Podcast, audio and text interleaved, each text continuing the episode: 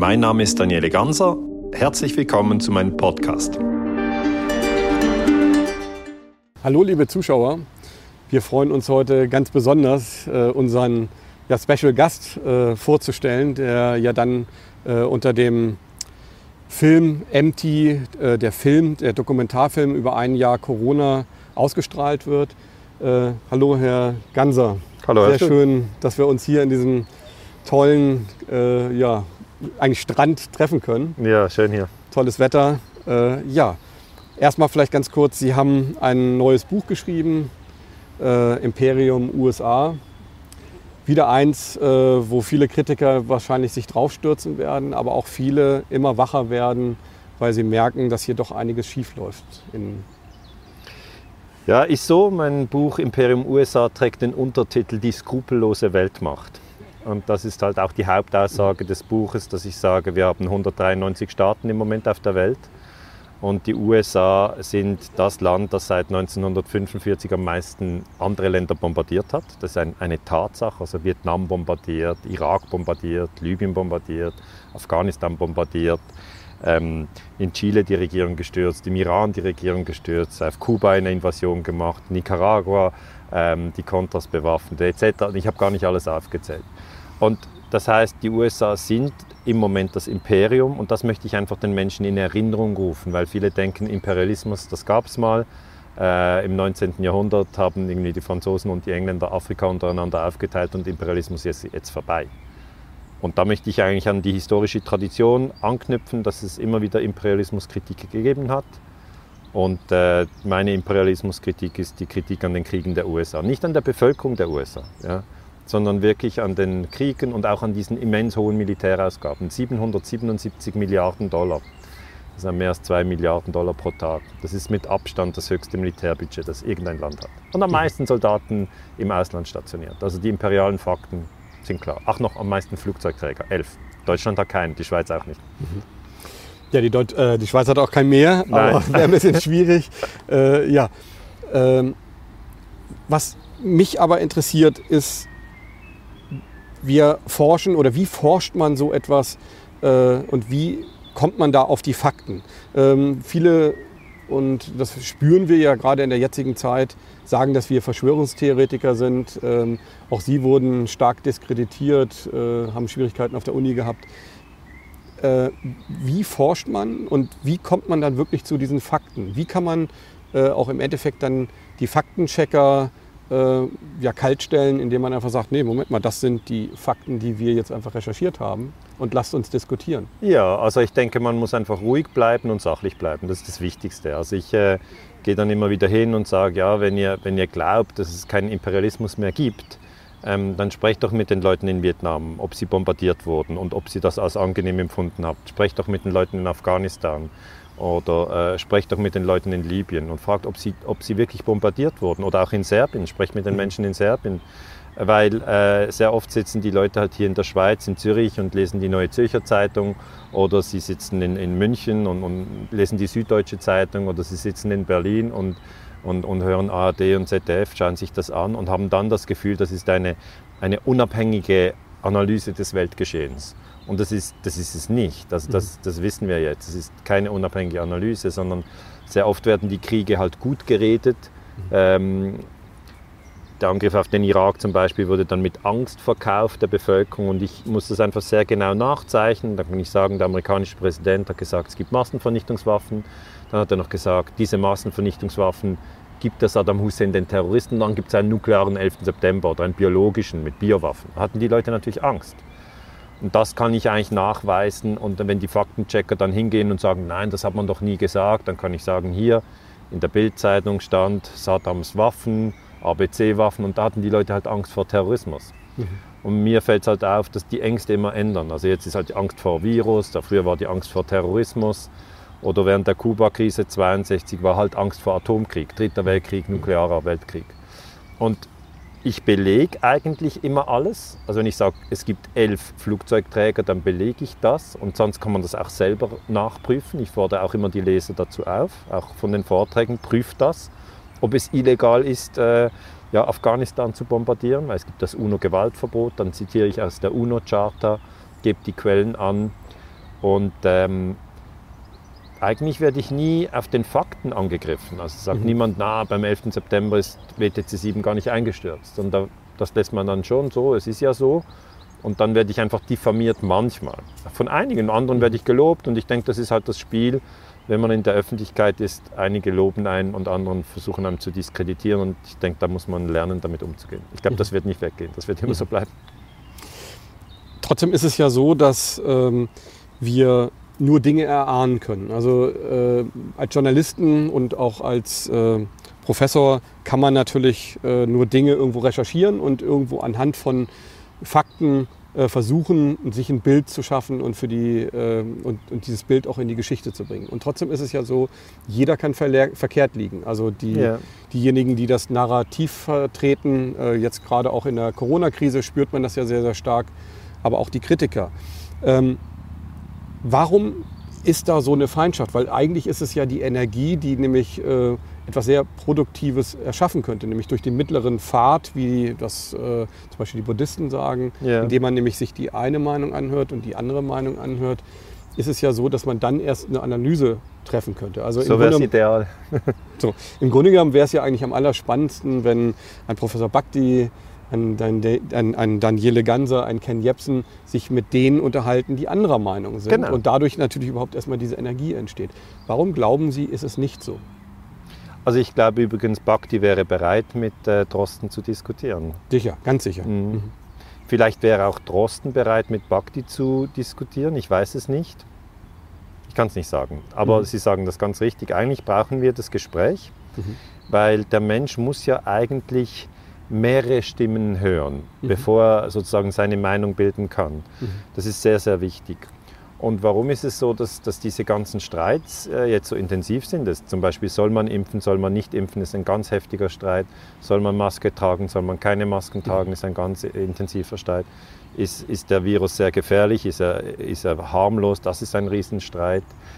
Früher war es ein Riesenstreit, was ist am 11. September passiert. Ähm, was ist in der Ukraine, war das ein Putsch oder war das eine russische Invasion? Also es gibt sehr viele Punkte, wo wir als Menschheitsfamilie intensiv gestritten haben. Und wenn Sie fragen, warum ist das so, habe ich jetzt den Eindruck, ich kann nur aus meiner Sicht sprechen, ähm, dass es eigentlich daran liegt, dass wir Menschen uns sehr stark mit unserem Denken identifizieren. Mhm. Das heißt, wenn jemand eine Meinung hat, und da nehme ich mich überhaupt nicht aus, also ich bin zum Beispiel ein Gegner der Atomenergie, finde, ich bin ein Freund der erneuerbaren Energien und dann spreche ich mit Freunden, die das anders sehen. Mhm. Und dann merke ich schon, ich, ich definiere mich dann auch sehr über meine Gedanken und versuche den anderen zu überzeugen, dass er doch mhm. auch am Schluss sagt, ja, Atomenergie ist keine gute Lösung für die Zukunft. Und der andere versucht dann halt zu sagen, doch, aber Atomenergie, da kann man günstig Strom produzieren, ähm, man emittiert kein Öl, kein Gas, kein, kein gar nichts, das ist eine tolle Idee. Und es ist dann selten so, dass nach einer halben Stunde der andere äh, überzeugt ist, sondern mhm. jeder bleibt eigentlich auf seinem Punkt. Und wenn man wenn man ähm, sein eigenes Denken absolut setzt, ja, nennt man das ja in der Geschichte, nennt man das dogmatisch. Mhm. Also dogmatisch ist einfach jemand, der eine Position hat und sagt, hier ist meine Analyse, es gibt jetzt zwei Möglichkeiten, Sie kommen auf meine Seite oder, und ich spitze jetzt zu, Sie müssen ausgelöscht werden. Also das mhm. ist eigentlich im Religionskrieg, Christen gegen Muslime, ist nicht so, und man trifft sich zur Debattenrunde, wo jeder seinen Text auslegt und sagt, ja, wie verstehst du denn Gott? Ja, ich verstehe es so, das ist unsichtbar, aber doch allmächtig. Und der andere sagt, ich verstehe es eher so. Also diese Menschen gibt es auch, die sich mhm. treffen und diskutieren. Aber ein Teil, und vor allem diejenigen, die sich umbringen, die verteidigen eigentlich, ich sage zugespitzt, ihre Gedanken Sie sagen, ich, hab, ich sehe es richtig, ich bin jetzt zum Beispiel Protestant und Sie sind Katholik und wir sind vor 400 Jahren. Ja, dann würden wir uns je nachdem umbringen, mhm. einfach weil wir sagen, der andere hat Unrecht. Mhm. Und das heißt, ein ganz wichtiger Punkt, den ich auch bei den Vorträgen immer sage, ist, wir müssen aufpassen, dass wir uns nicht mit unseren Gedanken identifizieren. Weil sonst passiert ja das, jemand greift uns an und sagt, nein, ich sehe das anders. Impfung, Masken, mhm. da gibt es ja intensivste Debatten, gerade jetzt, während wir zusammen sprechen.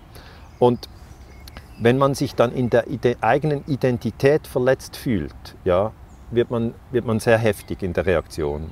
Wenn man aber sagt, ja, ich habe Gedanken, ich bin nicht meine Gedanken, dann kann man sehr spielerisch sein und sagen, na, das ist ein interessanter Gedanke, ich nehme den mal zu mir. ähm, ja, vielleicht ist er richtig, vielleicht ist er falsch, ich lasse das mal so ein bisschen köcheln. Und man schaut eigentlich auch an, aus einer gewissen Distanz auf die eigenen Gedanken. Und man ist nicht identifiziert mit den Gedanken, auch nicht mit den Gefühlen. Und das ist eigentlich die Technik, die ich immer anwende. Also ich höre mir andere Gedanken an, ich beobachte meine Gedanken und ich sage mir auch immer wieder, glaub nicht alles, was du denkst. Also das sage ich mir selber, weil das ist der Schlüssel, der jeden Dogmatismus aufbricht mhm. ähm, und der auch jeden Fanatismus aufbricht. Und ich glaube, wir sind jetzt im, im 2021 und vermutlich auch die nächsten zehn Jahre in diesem Prozess, wo jeder mit seinen Gedanken sozusagen in einen Beobachtungsprozess reingeht. Wenn er das macht, kann er mehr entspannen. Wenn er es nicht macht, dann fühlt er sich jedes Mal angegriffen, wenn jemand anders andere Gedanken äußert. Und dann ist es immer ein Identitätsproblem. Also ich verteidige dann meine Gedanken, weil ich habe das Gefühl, das ist meine Identität und, und dann wird es heftig. Mhm.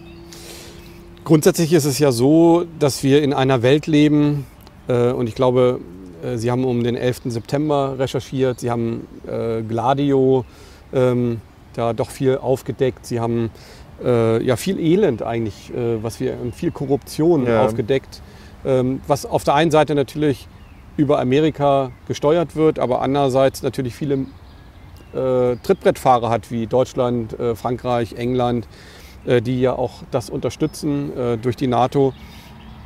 Und wenn man dieses ganze Elend sieht, wie verkraftet man das? Das ist ja doch schon, äh, wir, wir, wir reden ja nicht nur über, ja, über schlimme Dinge, sondern wir reden über Mord und Totschlag. Genau. Wir reden über Drohnenkriege, wir reden über äh, schlimmste Schmerzen. Äh, yeah. wir, leben, wir, wir reden über verachtendes äh, ähm, verachtende Taten, äh, aber auch, auch ja. äh, schlimme Vergewaltigungen, äh, alles was zum Krieg dazugehört. Ja. Das ist ja wirklich grausam. Und wenn man das so für, wenn man sich mit diesem Thema so beschäftigt, dann ist es ja doch so, dass das auch Spuren hinterlässt und Wut.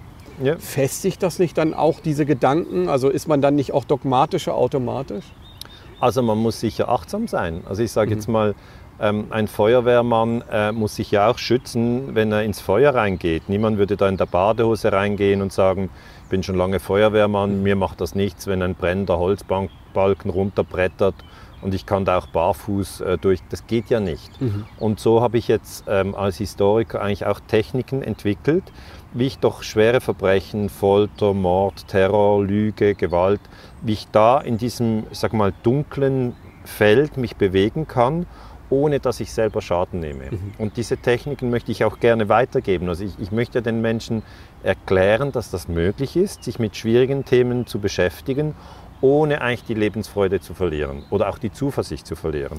Das ist was ganz Wichtiges, was Sie sagen, weil ich glaube, das ist einer der Gründe, warum sich so wenige Menschen trauen, wirklich hinzugucken. Ich ja. glaube, die Realität liegt eigentlich äh, äh in logischen Schlussfolgerungen vor uns. Also wir ja. sehen gerade jetzt auch in der Corona-Krise, das, ich nenne das immer so die Wurst, äh, sozusagen, die hat zwei Enden, aber das eine Ende wird äh, ein Drittel abgeschnitten und es wird gesagt, die gemäßigten Kritiker sind die Kritiker. Mhm. Aber dabei sind es nicht die wirklichen Kritiker, weil die wirklichen Kritiker, da hat man das Wurstende abgeschnitten ja. und verkürzt sozusagen den Space zwischen Befürwortern und gemäßigten Kritikern, ja, ja. die dann aber optisch so aussehen würden, als wenn sie ja eigentlich äh, demokratisch und, und äh, diskussionsoffen sind. Ist so. Es wird immer wieder gemacht, dass man eigentlich genau. den Diskussionsraum, man macht schon eine gewisse Breite, aber die ist dann doch noch ziemlich eng. Das heißt so, mhm. du kannst dich frei bewegen, aber nur von hier bis hier. Also, genau. Also eine Hendrik Steg. Ist ja eigentlich autokratisch, Beispiel, ne? Ja, es ist einfach, dass man die, dass man die öffentliche Meinung lenkt. Das mhm. ist sehr wichtig und ich denke, das verstehen jetzt sehr viele Menschen, dass mhm. die öffentliche Meinung gelenkt wird. Früher war ja so die naive äh, Vorstellung, die Medien sind da, um die Menschen zu informieren. Mhm. Und ich glaube, jetzt haben viel mehr Leute verstanden, die Medien sind da, um die Menschen zu lenken. Mhm. Außer die Menschen übernehmen sozusagen selber die Zügel und sagen sich, die Person interessiert mich, der höre ich jetzt eine Stunde zu. Oder dieses Buch interessiert mich, da, höre ich, da lese ich jetzt fünf mhm. Stunden drin. Und dann kann man seine Gedanken selber lenken, weil die, das Phänomen, also wie das menschliche Gehirn ja äh, funktioniert, hat Gerald Hüther sehr gut erklärt, ist so, dass wenn wir eigentlich etwas hören, also wenn wir jetzt zusammen Mhm. sprechen, dann hat eigentlich der, der Zuschauer, der das hört oder die Zuschauerin, die das hört, hat sofort die neuronale Verknüpfung von dem, was wir sprechen. Das, das Gehirn kopiert zuerst. Mhm. Also sogar wenn ich sage, äh, denken Sie jetzt bitte nicht an einen rosaroten Elefanten, ja, man denkt das sofort. Man kann auch, wenn ich sage, und jetzt machen wir die Übung nochmal, aber jetzt müssen Sie sich Mühe geben, dass Sie das nicht denken, denken Sie nicht an einen schwarzen Hund. Es ist unmöglich. Es ist, die, die neuronale Struktur kopiert das sofort und erst im zweiten Schritt kann sie sich fragen, was soll die Aussage? Ja, was bringt die Aussage?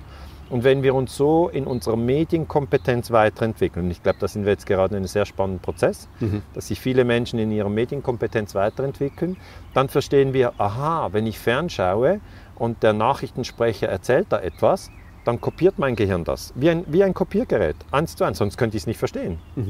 Wenn wir hier sprechen, die gleiche Regel. Also es ist nicht so, dass bei den alternativen Medien andere Regeln gelten, sondern es, auch da wird kopiert. Und ähm, das ist bei einer, einer Zeitung das Gleiche. Und darum möchte ich eigentlich den Menschen ähm, den dringenden Rat geben, dass sie sich wirklich heraussuchen, wo leihe ich mein Ohr, wo leihe ich mein Auge, weil das sind die zwei Kanäle, wo die Information reingeht. Und die meisten Menschen haben zwei Stunden innerhalb von 24 Stunden, wo sie Medien konsumieren. Es kann bis zu vier Stunden oder auch sechs Stunden sein, aber die wenigsten haben innerhalb eines Tages überhaupt keinen Medienkonsum. Und dann ist es ganz entscheidend, dass man diese zwei Stunden so einsetzt, dass man eigentlich auch aufbauende Nahrung erhält. Ja, wenn man jetzt zum Beispiel nur die Probleme wälzt, kann es sein, dass man irgendwann die Lebensfreude verliert.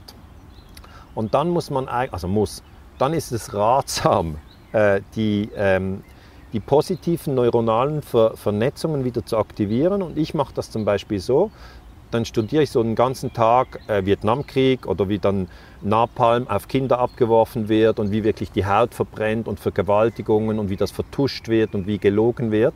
Und das, das belastet mich auch. Ja, es ist nicht so, dass ich dann denke, wow, die haben das super gemacht, und dann denke ich, da sind wir als Menschen einfach noch sehr unbewusst.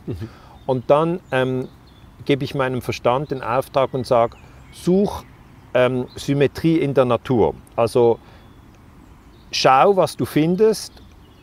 Ja, vielleicht finde ich hier gerade etwas. Also einfach, man nimmt irgendetwas, ein Blatt und schaut sich mal, wie das strukturiert ist. Oder man nimmt eine Blüte und schaut die aber nicht nur kurz, ah, Blüte kenne ich, Pflanze weg, sondern man nimmt sich dann auch fünf Minuten Zeit und schaut und sieht dann plötzlich, es ist ja eine unglaubliche Ordnung in allen Dingen.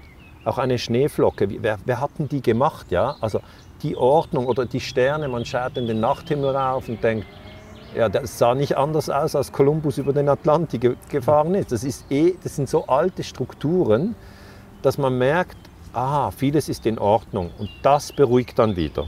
Und das mache ich sehr, sehr gezielt. Also manchmal versetze ich meine Gedanken und Gefühle in Unruhe. Dann schaue ich halt diese Dinge an, die, ich, ja, die auch nicht schön sind. Mord, Folter. Und dann weiß ich aber auch wieder, wie ich mein ganzes System in Ruhe versetzen kann. Also zum Beispiel die Vögel, die ich hier im Hintergrund höre. Oder dann gehe ich in die Atmung und dann verstehe ich, wie ich mich selber beruhigen kann und wie ich dann sagen kann, Daniele, alles ist gut, alles ist gut. Das, diese Ruhe muss ich selber herstellen. Weil sonst hat man das Gefühl, ich muss die Welt retten und ich muss dieses und das und alles ändern und wenn ich das nicht schaffe, dann werden wir alle sterben. Aber es ist nicht so. Es ist nicht so. Ja, ich glaube, da gibt es auch einen guten Spruch, ähm, es ist, wie es ist. Ja. Und ich glaube, das muss man akzeptieren, äh, trotz dieses ganzen Elends. Äh, denn wir haben in der Vergangenheit niemals die Möglichkeit, etwas zu verändern. Wir haben es nur in der Zukunft. Das heißt also, wenn wir wahrnehmen, äh, haben wir die Möglichkeit, die große Chance, äh, nämlich als Gesellschaft etwas zu verändern. Ähm, ich nenne das Ganze immer äh, aus dem Project Fovea. Das ist ja äh, etwas, äh, was mir auch aufgefallen ist, ähm, dass ich mit Menschen unterwegs war, die etwas gemacht haben, was sie aber selber nicht wahrgenommen haben. Ähm, warum ich glaube, dass es so wichtig ist, ähm, diese Dinge zu erkennen, hat äh, vor allen Dingen etwas damit zu tun, damit wir uns wieder spüren können. Ich glaube, und da wollte ich jetzt mit Ihnen äh, auch dann nochmal die konkrete Frage, was macht das mit Ihnen, wenn Sie, wenn Sie dieses Elend sehen? Das muss ja auch ein Schmerz und eine, Genau. ähm, so ein- eine anfängliche Depression oder, oder äh, also wirklich eine Ja, Empathie Trauer. entwickeln. Ja, Trauer. Also wenn ich sehe, wie Kinder in Afghanistan durch Drohnen ein Bein weggefetzt wird. Das ist ja, das passiert genau jetzt. Während wir hier in der Schweiz sitzen, da hinten fließt der Fluss, die Sonne scheint, die Vögel pfeifen. Im gleichen Moment jetzt fliegt eine Drohne über Afghanistan, das sind amerikanische Drohnen, werden über Rammstein in Deutschland gelenkt, obwohl das ja nie wieder Krieg, halt, halt doch wieder Krieg, äh, nicht so schlimm. Und dann geht eine, geht eine, eine, geht eine Rakete runter und äh, die, irgendjemand sitzt in Texas in irgendeiner Kiste und steuert das und denkt, das sind Terroristen und dann später, okay, waren jetzt halt Kinder, okay, blöd. Und dann hat ja das Kind das Bein weg oder den Arm weg. Dann geht das zurück zu den, zu den Eltern, ja, und ich habe auch Kinder und das schmerzt mich sehr.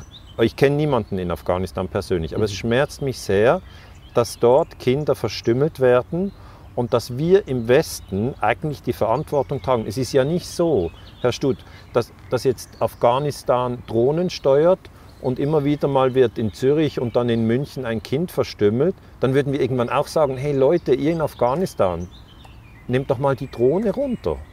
Schießt nicht dauernd auf uns. Und es ist nicht nur Afghanistan. Syrien wird dauernd bombardiert, Irak wird dauernd bombardiert. Und wenn ich mir das so klar mache, ja, dann kommt Empathie mit den, mit den Menschen in den ganz unbekannten Orten, wo ich oft überhaupt noch gar nie war. Ich war nie in Libyen, ich war nie in Syrien.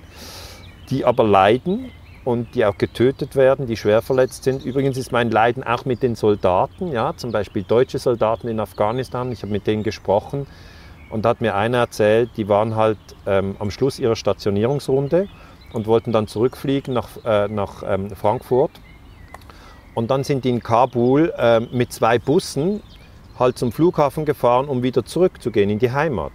Die Bundeswehr sollte sowieso nicht in Afghanistan sein. Mhm. Und dann wurde ein Bus durch ein Selbstmordattentat zerstört. Mhm. Und dann ist natürlich die Hälfte der Soldaten gestorben oder schwer verletzt. Und das heißt, die Eltern zu Hause am Flughafen hat die eine Gruppe der Mütter oder Freundinnen oder, oder auch Kinder haben dann ihre Soldaten umarmt und die anderen haben einfach einen Sarg bekommen. Mhm. Also das ist ja alles nicht theoretisch, sondern mhm. das ist real. Und dann, wenn ich in diesen schwierigen Themen arbeite, sage ich immer, aha, okay, wir sind als Menschheitsfamilie, ich sage immer, wir sind eine Menschheitsfamilie, noch nicht sehr bewusst. Mhm. Wir handeln unbewusst. Es war nicht das Ziel, äh, zu sagen, geboren zu werden und zu sagen, jetzt will ich möglichst viel Leid verursachen, sondern irgendwie schreibt man sich in der Bundeswehr ein, dann irgendein Politiker entscheidet etwas und dann ist man in Afghanistan. Mhm. Und dort ist man, also Afghanistan ist man vielleicht zuerst 20-Jähriger, denkt nicht viel und so und dann stirbt ein Freund, der wird irgendwie erschossen, kommt in einen Hinterhalt und denkt man, die haben den umgebracht und dann kommt man auf Rache und, und bringt die anderen um. Und das ist mhm. eigentlich immer diese, diese Dynamik. Und ich glaube, wir müssen schon lernen, dass wir Konflikte ohne Gewalt lösen sollten. Mhm. Und ich glaube, wir können es. Also ich, die Entwicklung ist möglich, wir sind aber noch nicht da. Mhm. Aber wir müssen uns auch von der Medienkriegspropaganda befreien, weil sonst kommen wir nicht in den Zustand, wo wir sagen, warum sollten wir dort die Leute töten? Mhm. Also wenn ich, wenn, wenn ich Sie so reden höre, dann kommt genau nämlich auch das, was ich in Erfahrungen gesammelt habe, dass wir als Gesellschaft nicht fähig sind, dieses Elend wirklich wahrzunehmen. Weil es zu, viel, zu stark schmerzt. Weil, genau, weil es zu stark schmerzt. Yeah. Deswegen nochmal vielleicht die Frage an Sie, ähm, diese Mechanismen, dass nämlich äh, dieser Schmerz auch eine Wirkung hat als mhm. Mensch mhm. Äh, und uns auch als Mensch besser machen kann. Also wenn wir diesen Schmerz auch aushalten. Yeah. Sie haben sich extrem damit beschäftigt. Yeah. Glauben Sie, dass äh, Ihnen das gut getan hat, äh, dass Sie es erkennen? Oder dass es wirklich belastend war und dass sie auch manchmal gesagt haben, jetzt ist es zu viel, ähm, eigentlich will ich das nicht und ich muss mit, diesem, ähm, mit dieser Recherche Schluss machen? Oder haben sie einen guten Weg gefunden, weil es ja auch extrem viel gibt? Es bringt eine Verbundenheit mit Menschen, die unheimlich stark leiden. Genau.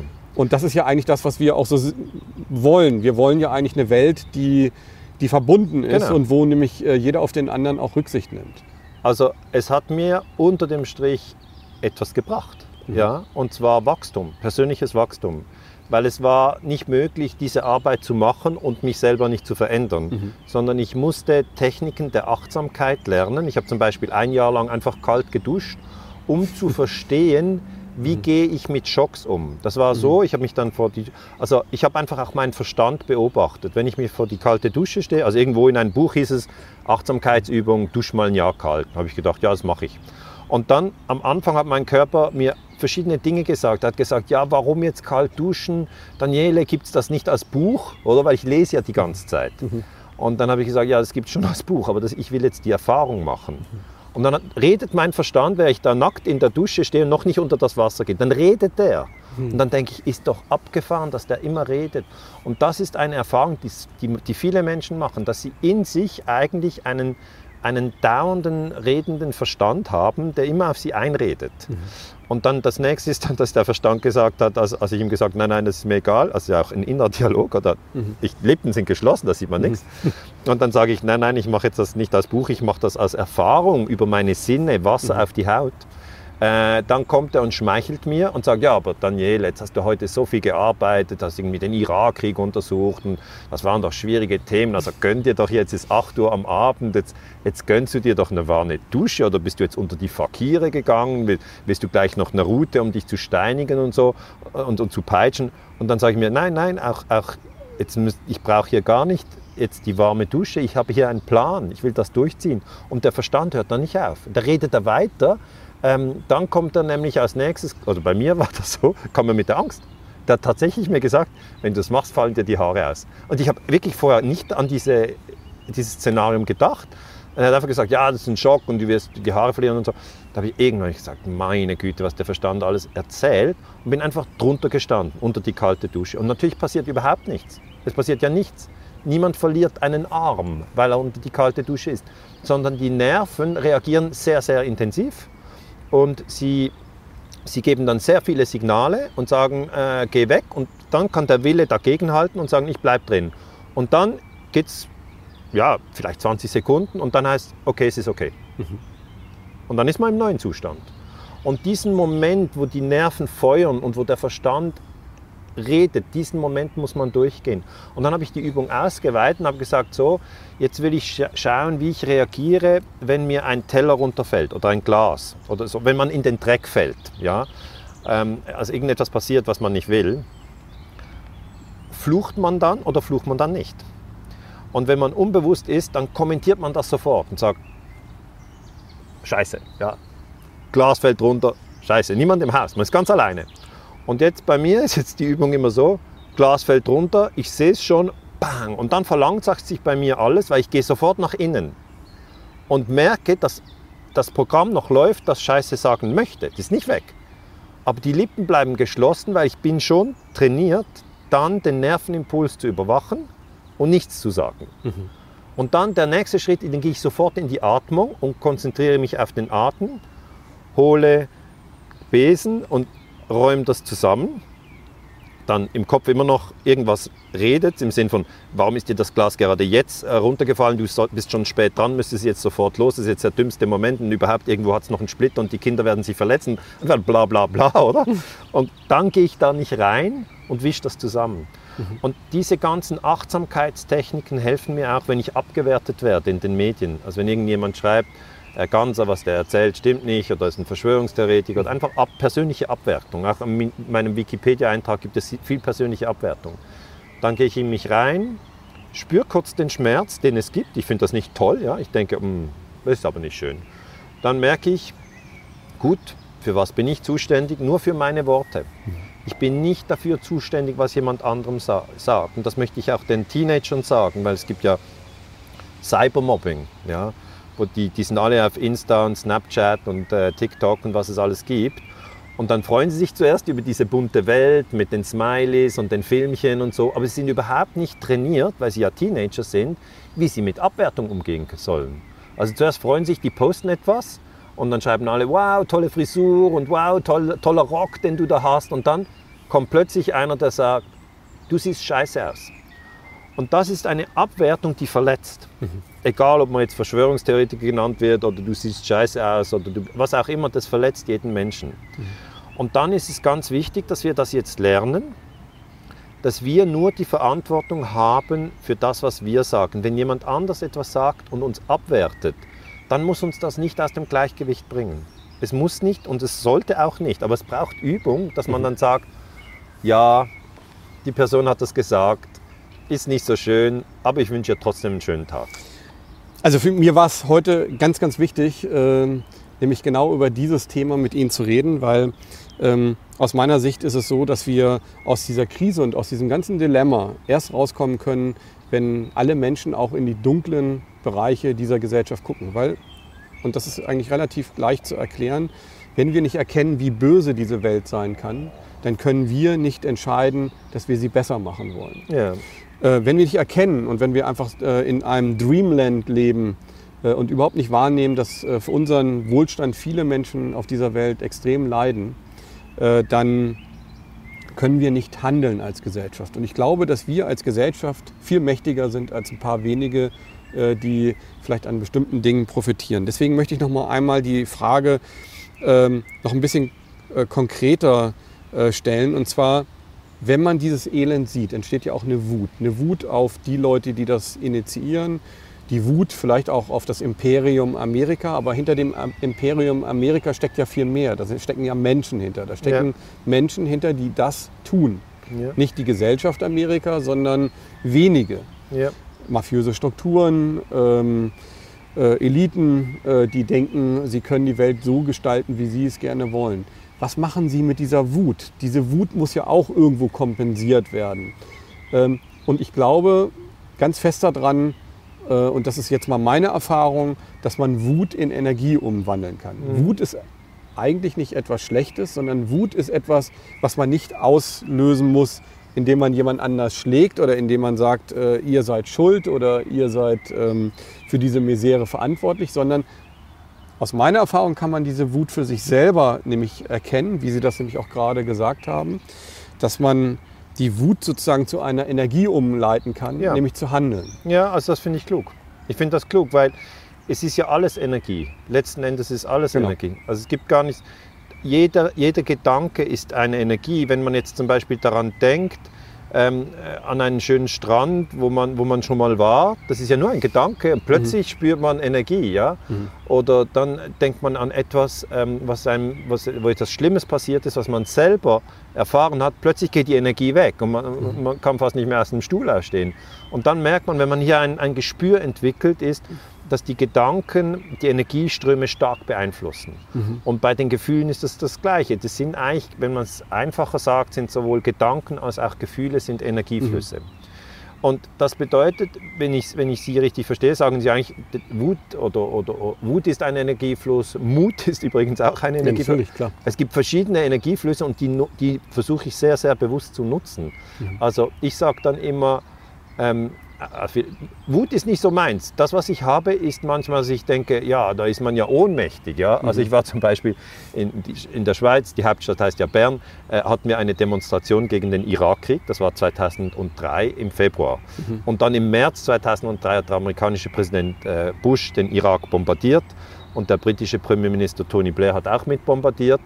Und äh, wir waren halt noch einen Monat vorher, standen wir mit unseren Plakaten Nein zum Krieg und keine Angriffskriege und UNO-Gewaltverbot äh, respektieren und Nein zu Rüstungsexporten, halt das ganze Programm von der Friedensbewegung. Und dann geht man nach Hause und sieht, hat den nicht gekümmert. Oder auch in Berlin gab es Riesendemos, in London gab es Riesendemos, in Washington, die Straßen waren damals voll. Ja? Eigentlich bei jedem Krieg aber auch. Ne? Genau. Ne? Also und auch schon beim ersten Irakkrieg. Genau, ne? genau. genau. Und dann habe ich eigentlich gesehen, es, die Mehrheit der Menschen ist gegen Krieg.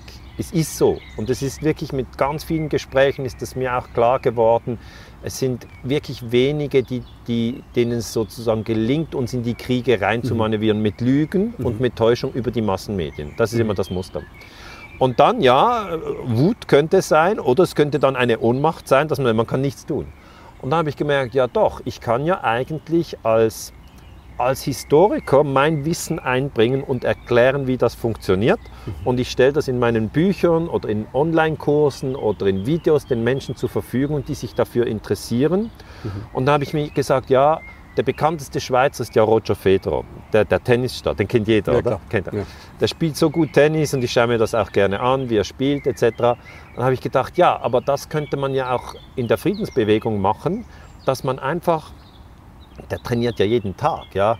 Der, der, der hat natürlich eine Grundbegabung, aber da ist auch viel Fleiß drin. Ja? Und wirklich immer auf das Thema fokussiert. Da habe ich gesagt, gut, das könnte man ja dann wirklich in der Friedensbewegung auch machen, dass wir ein Grundwissen erarbeiten und das immer wieder teilen. Es ist ja beim Tennis auch ein Grundwissen, wie man ein Service macht, ja, oder wie man eine Vorhand schlägt oder wie man einen guten Volley spielt.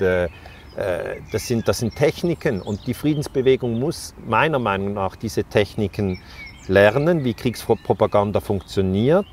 Wenn sie die Techniken kennt, die Technik der Achtsamkeit, wie man inneren Frieden stärken kann und plötzlich hat sich wie eine Welt aufgetan, wo ich gemerkt habe, es gibt ja keinen Grund sozusagen traurig zu sein und, und zu glauben, man kann nichts machen. Man kann, ich glaube sogar, man kann gerade jetzt sehr viel machen, weil wir im Informationszeitalter le le leben und jetzt ist plötzlich die Möglichkeit, dass ganz viele Menschen ihr Wissen teilen. Das machen Sie, das mache ich, das machen mhm. viele, teilen ihr Wissen. Äh, und das Schöne beim Wissen ist ja, wenn man es teilt, man ist dann nicht ärmer. Mhm. Ist dann nicht, man hat nur noch die Hälfte von seinem Wissen und denkt, ja, wenn ich das noch oft teile, bin ich bankrott mit meinem Wissen. Sondern man kann es immer wieder teilen, man kann es nochmal erzählen, man kann noch neue Aspekte reinbringen. Und so fühle ich mich jetzt eigentlich nicht mehr wütend oder ohnmächtig, sondern ich fühle mich wirklich in einer unglaublich spannenden Zeit als Historiker, wo ich versuche, immer wieder die Friedensbewegung zu stärken. Und ich mhm. glaube, auch die Friedensbewegung ist groß. Das sind Millionen von Menschen in ganz verschiedenen Ländern, die sich wirklich ganz explizit gegen Kriegspropaganda aussprechen. Dann einige wie Julian Assange, er ist im Gefängnis, ein sehr prominentes Mitglied der Friedensbewegung. Oder Edward Snowden ist in Moskau im Exil. Das heißt, es ist nicht einfach in der Friedensbewegung. Martin Luther King wurde erschossen. Der war ja ein, ein Vorkämpfer für, ähm, für, den, für das Überwinden von Rassismus in den USA. Gandhi hat sehr viel für die gewaltfreie Konfliktlösung gearbeitet. Er wurde auch erschossen. Äh, Sophie Scholl hat im Dritten Reich äh, in der Friedensbewegung wirklich gesagt, wir sollten aufhören, dieser Krieg von Hitler ist falsch, wurde sie enthauptet. Das heißt, man muss schon sehen, auch jetzt aber, Entschuldige, dass ich unterbreche, aber auch ein Ken Jebsen, äh, der viel getan hat äh, genau. für Aufklärung oder zumindest für eine andere Meinung stand. Ja, klar, äh, einer für die Friedensbewegung. Ken Jebsen ist für mich mehrmals getroffen, ganz klar ein Mitglied für die, der Friedensbewegung. Mhm.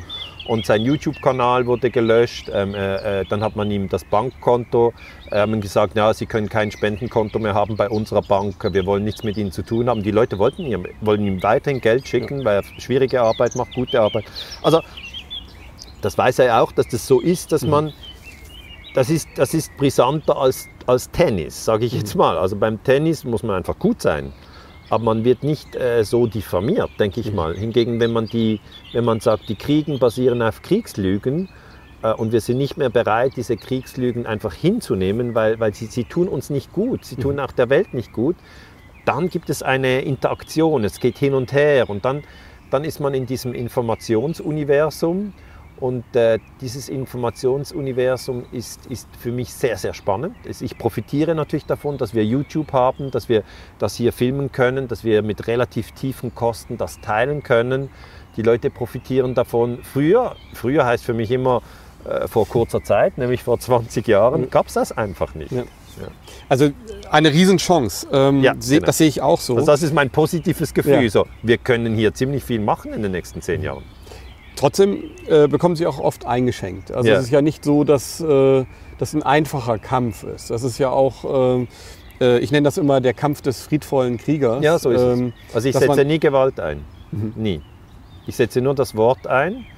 Und beim Wort achte ich sehr genau, dass ich die anderen nicht abwerte, mhm. sondern immer sage, gehört auch zur Menschheitsfamilie. Ich möchte ja mit ihm reden, weil mir wichtig ist, dass ich Ihre Techniken verstehe, genau. wie Sie das Ganze kompensieren. Ja. Ähm, Sie lesen jetzt zum Beispiel einen ungerechten äh, Beitrag bei äh, Wikipedia. Da ja, ja. Ist, ist ja wirklich, äh, da werden Sie ja schon äh, auch ordentlich, äh, ja, also sehr stark, würde ja, ich sogar genau. sagen. Aber das ist ja nicht das Einzige. Das passiert ja genau. wöchentlich, täglich. Ähm, ich, kann Ihnen schon, ich kann schon erklären, wie ich damit umgehe. Also ich lese mhm. es, dann gehe ich das ist vielleicht der, der, Haupttrick, den ich den Menschen mitgeben möchte. Viele schauen nach außen und denken, was kann ich hier und dort ändern? Ich muss die mhm. Leute anrufen bei Wikipedia oder ich muss rausgehen mit einem Schild und tausend Dinge tun mhm. oder ich muss, muss allen schreiben und sagen, übrigens, das stimmt gar nicht, was da steht. Und das ist eigentlich unmöglich. Okay? Die Arbeit nach draußen, man wird sehen, man kann viel tun, aber es ist unmöglich, alles zu kontrollieren. Also mhm. die Welt außerhalb ist sehr schwierig zu kontrollieren. Äh, de facto ist überhaupt nicht kontrollierbar. Äh, man hat sogar Mühe, dass die Kinder das tun, was man will. die Frau auch. Also es geht ja nicht. Das, das merkt jeder bei sich selber. Jetzt dort, wo man wirklich riesengroßen Einfluss hat, ist nach innen. Das heißt, ich kann sehr wohl kontrollieren, wie ich auf Reize reagiere. Das sind ja Reize, das sind alles mhm. nur ja, Reize. Klar, klar. Und die Reize ähm, gilt es dann wirklich zuerst zu verlangsamen. Das ist das Wichtigste. Wenn wir, wenn wir das alles auf, auf, im schnellen Tempo machen, dann passieren schnell Fehler. Ja? Äh, kann man wirklich äh, wie im Sport vergleichen. Also wenn da im Fußball halt sehr schnell gespielt wird, ist es viel schwieriger, als wenn man den Ball ganz langsam spielt. Mhm. Und ich sage jetzt mal, das, ist, das müssen wir auch in der Kommunikation verstehen. Wenn der eine eine Anschuldigung macht und, und, und ich werte sie zum Beispiel ab und sie reagieren in, in einer halben Sekunde, dann ist sehr wahrscheinlich, und sie sind nicht wach, würde ich jetzt unterstellen, würden sie mich auch abwerten. Mhm. Hingegen, wenn ich sie diffamiere und sie haben als Aufgabe zwei Minuten zuerst zu schweigen, dann ist die Chance viel kleiner, dass sie etwas Diffamierendes sagen, weil sie in diesen zwei Minuten passiert so viel. Es reichen eigentlich schon 20 Sekunden. Mhm. Und darum die erste Technik ist, nicht zu reagieren. Mhm. Es gibt, also nicht alles in der Welt ähm, verdient eine Reaktion. Das ist mal eine ganz profunde Einsicht und wenn ich den Wikipedia-Artikel lese, ja, manchmal habe ich, ich lese den auch nicht mehr so oft, aber wenn ich dann manchmal wieder lese, ja, reagiert ein Teil in mir, weil dann denke ich, ah, das, das ist aber nicht nett. das ist aber gar nicht nett, was da alles steht. Das ist ja richtig schlecht, was da steht. Und dann lese ich den Artikel von George Bush und denke, der Mann hat den Irak überfallen, wird da gelobt und gepriesen und so hat eine Million Menschen umgebracht. Ich decke das auf und werde runtergebuttert. Aber so ist es halt. Okay, so ist es. Und dann der zweite Punkt ist, nachdem man die erste Regel befolgt hat, nicht reagieren, ist wirklich den Atem zu beobachten. Ähm, ich habe von Menschen gehört, die halt, haben sich gegen die Corona-Maßnahmen kritisch geäußert und dann wurden die diffamiert. Zum Beispiel eine Zahnärztin hat mir geschrieben, sie war in Stuttgart an einer Querdenken-Veranstaltung und dann wurde sie als, als äh, Covidiotin diffamiert. Dann hat sie gesagt, das hat mir, das hat mir weh gemacht. Dann habe ich gesagt, ja, ich verstehe es. Äh, dann hat sie geschrieben, ja, ich, ich, ich beobachte sie schon lange, aber wenn es einem selber dann passiert, ist es schon nicht so toll. Dann habe ich gesagt, ja, ich verstehe es. Und dann hat sie gesagt, ja, was soll ich jetzt tun? Dann habe ich gesagt, ja, atmen, tief atmen und verstehen, dass der andere nicht die Deutungshoheit darüber hat, wer sie sind. Mhm. Das definiert jeder Mensch selber. Niemand kann von außen sagen, sie sind so und so und dann müssen sie so wie unter schweren Last das tragen, sondern sie definieren selber ihre neuronalen Strukturen. Und das ist sehr wichtig, dass wir das lernen, dass wir uns selber definieren. Und ich sage mir immer, ich mache meine Friedensforschung nach bestem Wissen und Gewissen. Das heißt nicht, dass ich alles perfekt mache. Mhm. Aber ich kann am Schluss des Tages sagen, ich habe es versucht. Ich wollte die Zusammenhänge aufzeigen. Ich habe versucht klar zu sprechen, dass man mich versteht. Ich habe versucht, niemanden abzuwerten, damit jeder sozusagen Mitglied der Menschheitsfamilie bleibt. Und wenn ich dann trotzdem abgewertet werde, spielt es keine Rolle. Äh, ich sterbe dann am Schluss, das ist eh vorgegeben. Und bis zu meinem Tod muss ich mich nur an Mut, Liebe und Wahrheit orientieren. Das ist, das, das ist der einzige Benchmark. Mhm. Sonst habe ich keinen.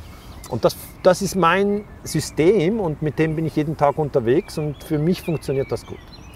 Ich glaube, äh, und äh, ja, also ich glaube, dass wenn man so ein Beobachter ist wie ich, äh, natürlich auch äh, Leute konsumiert, äh, wie jetzt ein Daniele Ganser oder auch ein Ken Jepsen und sie dann auch persönlich kennt, ähm, dann spürt man vor allen Dingen etwas, dass man, äh, dass das Menschen sind, die bereit sind, ähm, über sich hinaus zu wachsen. Und zwar nämlich aus dem ganz einfachen Grund. Ich glaube, das Ganze könnte man auch sehen wie eine Schule ähm, des, ja, des Egos.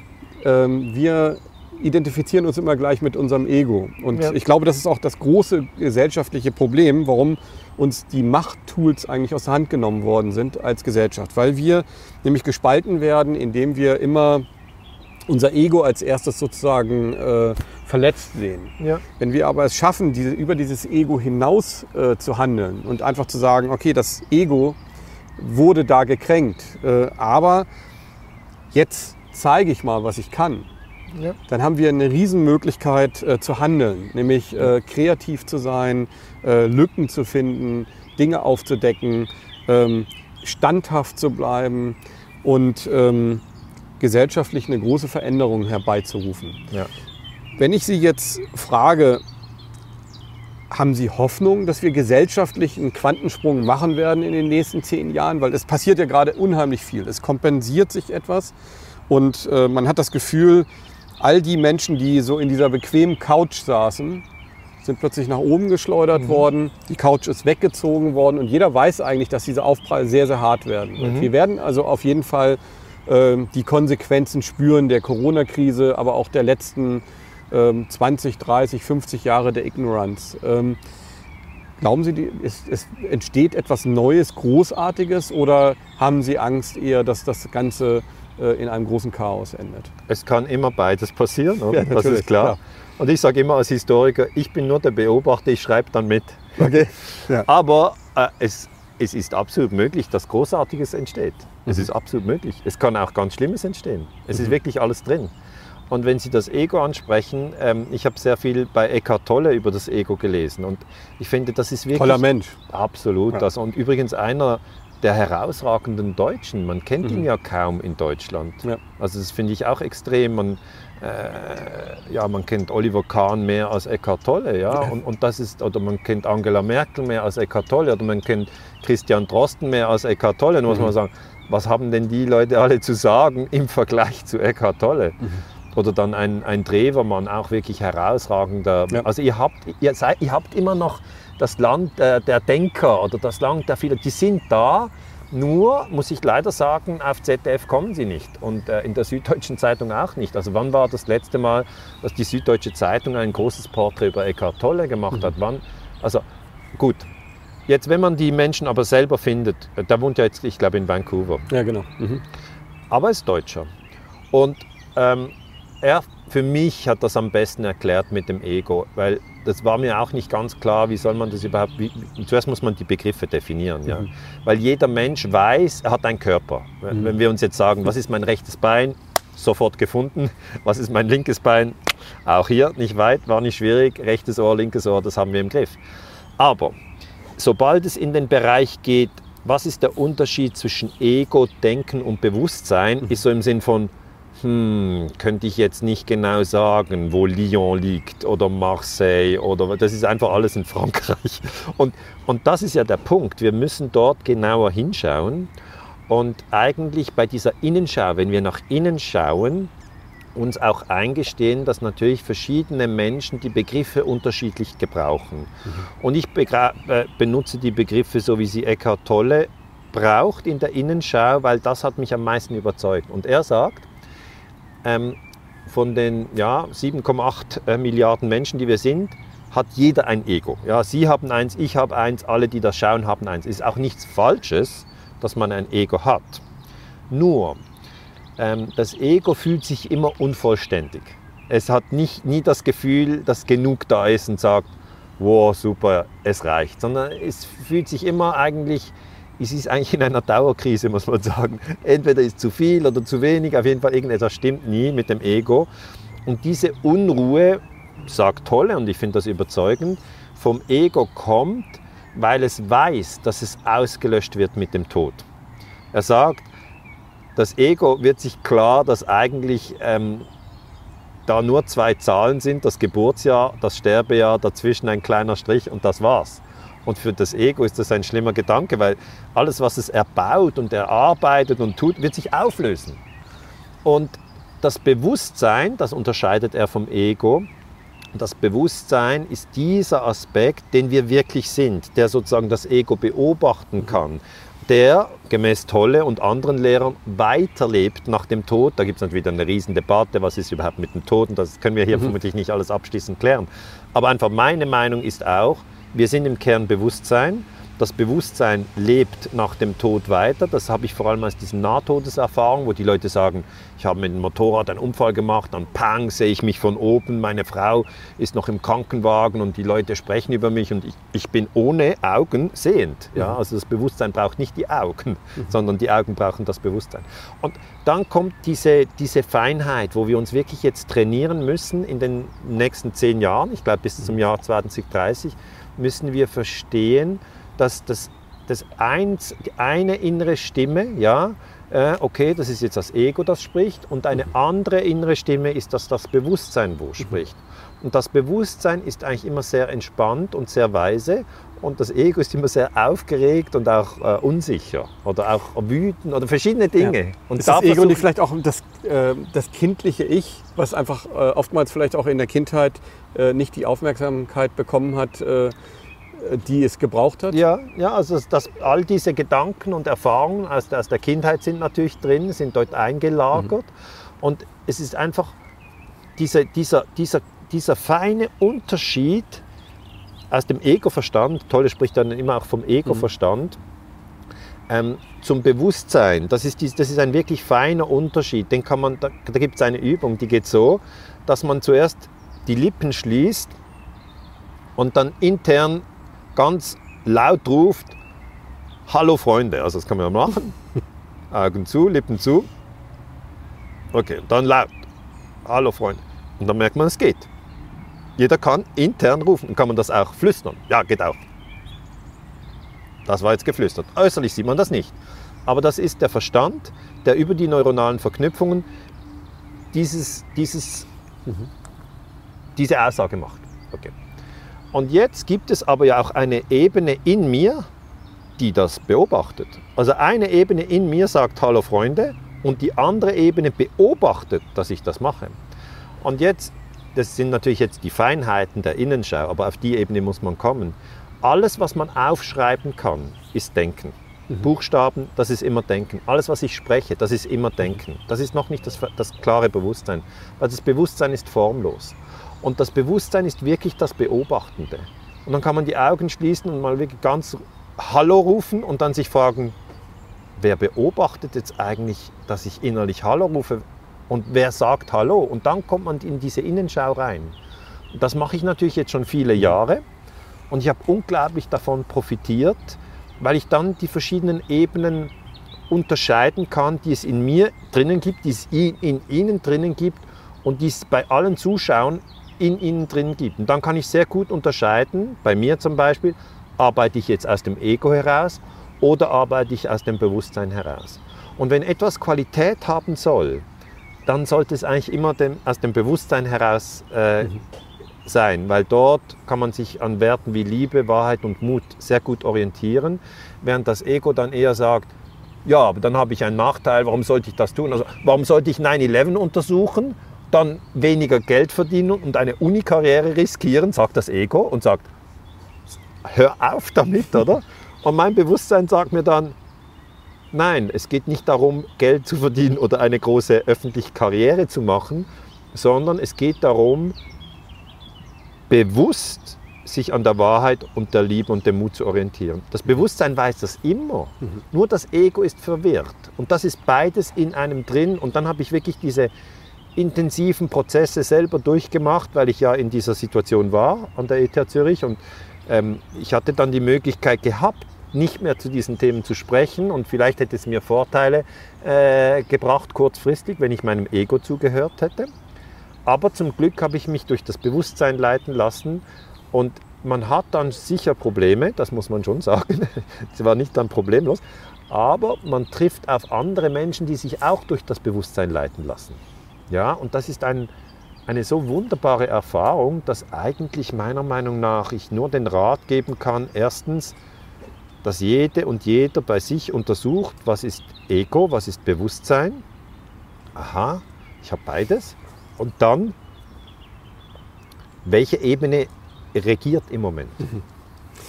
Ich finde das äh, super, dass wir auf diese Ebene jetzt gekommen sind. Wahrscheinlich auch selten, dass ich das im Gespräch so. Das ist schon, ich glaube, Ihre Art, dass Sie da nochmal ja, sagen, und natürlich. wie geht das da hier und hier. Genau. Da. Weil nochmal in den meisten Interviews bleiben wir dann beim Irakkrieg. Ja. Ähm, der ist auch wichtig. Ich glaube, ja, das ist auch wichtig, wichtig, aber ich glaube. Aber in ähm, dieser Zeit ist schon auch wichtig, die inneren Techniken zu kennen. Weil genau. es sind Techniken und ich möchte, dass alle in der Friedensforschung und in der Friedensbewegung diese Techniken, mhm. Ich teile die ja gratis, andere teilen die auch gratis mhm. und wenn wir uns gegenseitig unterrichten, können wir fokussiert und friedlich und zentriert sein. Das mhm. müssen wir vermutlich in den nächsten zehn Jahren. Es freut mich sehr, dass, äh, dass wir jetzt auf diese Ebene gekommen sind. Ähm, ich nenne das Ganze immer ein bisschen anders, aber wir sind da gar nicht so weit entfernt. Ich nenne das immer intuitives Bewusstsein. Okay. Äh, intuitives Bewusstsein, weil ich äh, beschreibe das und das ist vielleicht auch so ein bisschen oder sehe ich so ein bisschen als meine Aufgabe, es mit ganz einfachen Worten zu beschreiben, Ja. so dass Menschen ähm, sehr schnell begreifen können, was sind diese zwei verschiedenen Ebenen. Ähm, ich beschreibe das vielleicht einmal nochmal, äh, damit es vielleicht auch nochmal ein bisschen klarer wird. Ja, gerne. Anhand meines Beispiels. Ich sehe den Menschen ähm, und den Verstand, also alles das, was wir haben, wie eine riesengroße Flasche. Eine unendliche Flasche und obendrauf ist ein Korken. Und dieser Korken ist das Ego. Das ist das, was wir sozusagen als bewusste Menschen wahrnehmen. Und äh, mit diesem Ego, mit diesem Bewusstsein, mit dem Wissen und mit diesem Nichtwissen, was in diesem, in diesem Korken ist, hantieren wir. Das verbinden wir mit, mit dem Ich. Und das große Ganze, das, diese Riesenmöglichkeit, dieses intuitive Gespür, also das globale Bewusstsein zu nutzen, die be- globale Intelligenz, das funktioniert eigentlich über, indem wir das Ego loslassen, indem der Korken sozusagen von der Flasche kommt Ja. und ähm, äh, dann sozusagen austreten kann. Ja. Wir merken das, oder ich merke das sehr oft als kreativer Mensch, hat man sehr oft diese, diese Momente, Ja, dass Flow, man oder? Im Flow. Genau. Man hat eine Idee und plötzlich denkt man, Mensch, diese Idee kann doch kein Mensch bewältigen. Das ist doch unmöglich. Ja. Und, und plötzlich äh, ist man auf dem Weg und dieser Flow ähm, entsteht und das intuitive Bewusstsein gibt uns im Texten zum Beispiel äh, Lücken, die, die wir, wo man dann hinterher sich den Text durchliest und denkt, Mensch, da ist so viel einfach auch drin, was Ja. ich so vom Kopf her überhaupt nicht hätte schreiben können äh, oder ein Foto, was einfach eine Energie hat, die äh, es so nicht hätte, wenn, wenn man nicht dieses Intuitive hätte. Deswegen möchte ich natürlich die Menschen auch immer äh, dazu animieren, sich das bewusst zu machen, dass äh, auch ein Mensch wie Sie, der sehr wissenschaftlich arbeitet, auch das Intuitive braucht. Auch Ja. natürlich über die Gefühlswelten, über Mitleid, über äh, Wut, über ähm, Verbundenheit plötzlich dann einfach auch dieses äh, großartige Werk dann auch erschaffen kann.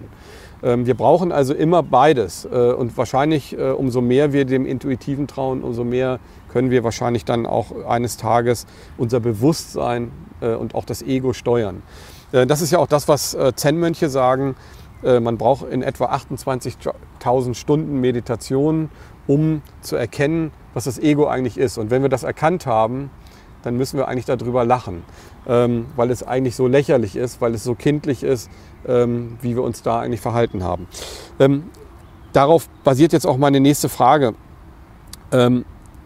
Wie kann eine Gesellschaft es schaffen, nach Ihrer Meinung, diesen großartigen Schritt zu schaffen? Also diese Techniken anzuwenden. Wir wissen jetzt zum Beispiel, ähm, es gehen viele Millionen Menschen in Deutschland, in Europa auf die Straße und sind, merken, ähm, hier sind wir nicht mehr mit einverstanden mit dieser Politik. Ja.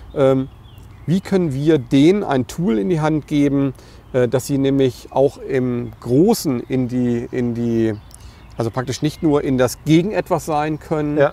Sondern für etwas sein können, äh, kommen. Äh, was sind da die Tools, die, die wir ihnen an die Hand geben können? Also ganz wichtig ist, dass man das Positive visualisieren kann. Und dass man es auch beschreiben kann. Also wenn ich jetzt beschreibe, wie, was ich mir wünsche für die Friedensbewegung, dann ist es eben so, dass ich sage, wir sind eine Menschheitsfamilie.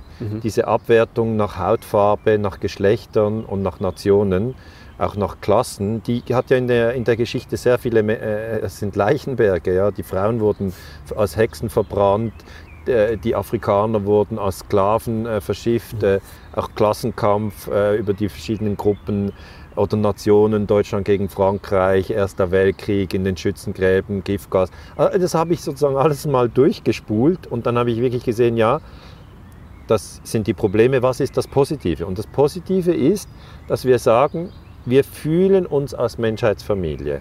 Also alle 7,8 Milliarden gehören dazu und zwar unabhängig davon, ob die anderen die gleiche Meinung haben oder nicht. Menschheitsfamilie ist nicht ein Begriff, wo heißt all meine Freunde plus die, die gleiche Meinung haben, sondern Menschheitsfamilie sind auch die, also wenn man jetzt zum Beispiel an einer Demonstration ist und es sind zwei Lager, die einen sind hier, die anderen sind da, beide Lager gehören zur Menschheitsfamilie.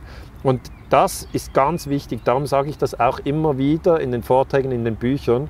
Man, wenn ich Ihnen in die Augen schaue, leuchtet eigentlich durch Ihre Augen diese, diese Energie, die die Menschheitsfamilie verbindet. Und das kann man sehen, wenn man die, die eigenen Kinder anschaut oder auch wenn man vielleicht ein, ein, auch bei Pflanzen und Tieren, wenn man einen Hund mhm. hat, man merkt wirklich die Kraft des Lebendigen, ja. Und diese, diese Demut, wo man dann plötzlich merkt, ah ja, stimmt, wir gehören alle zur Menschheitsfamilie.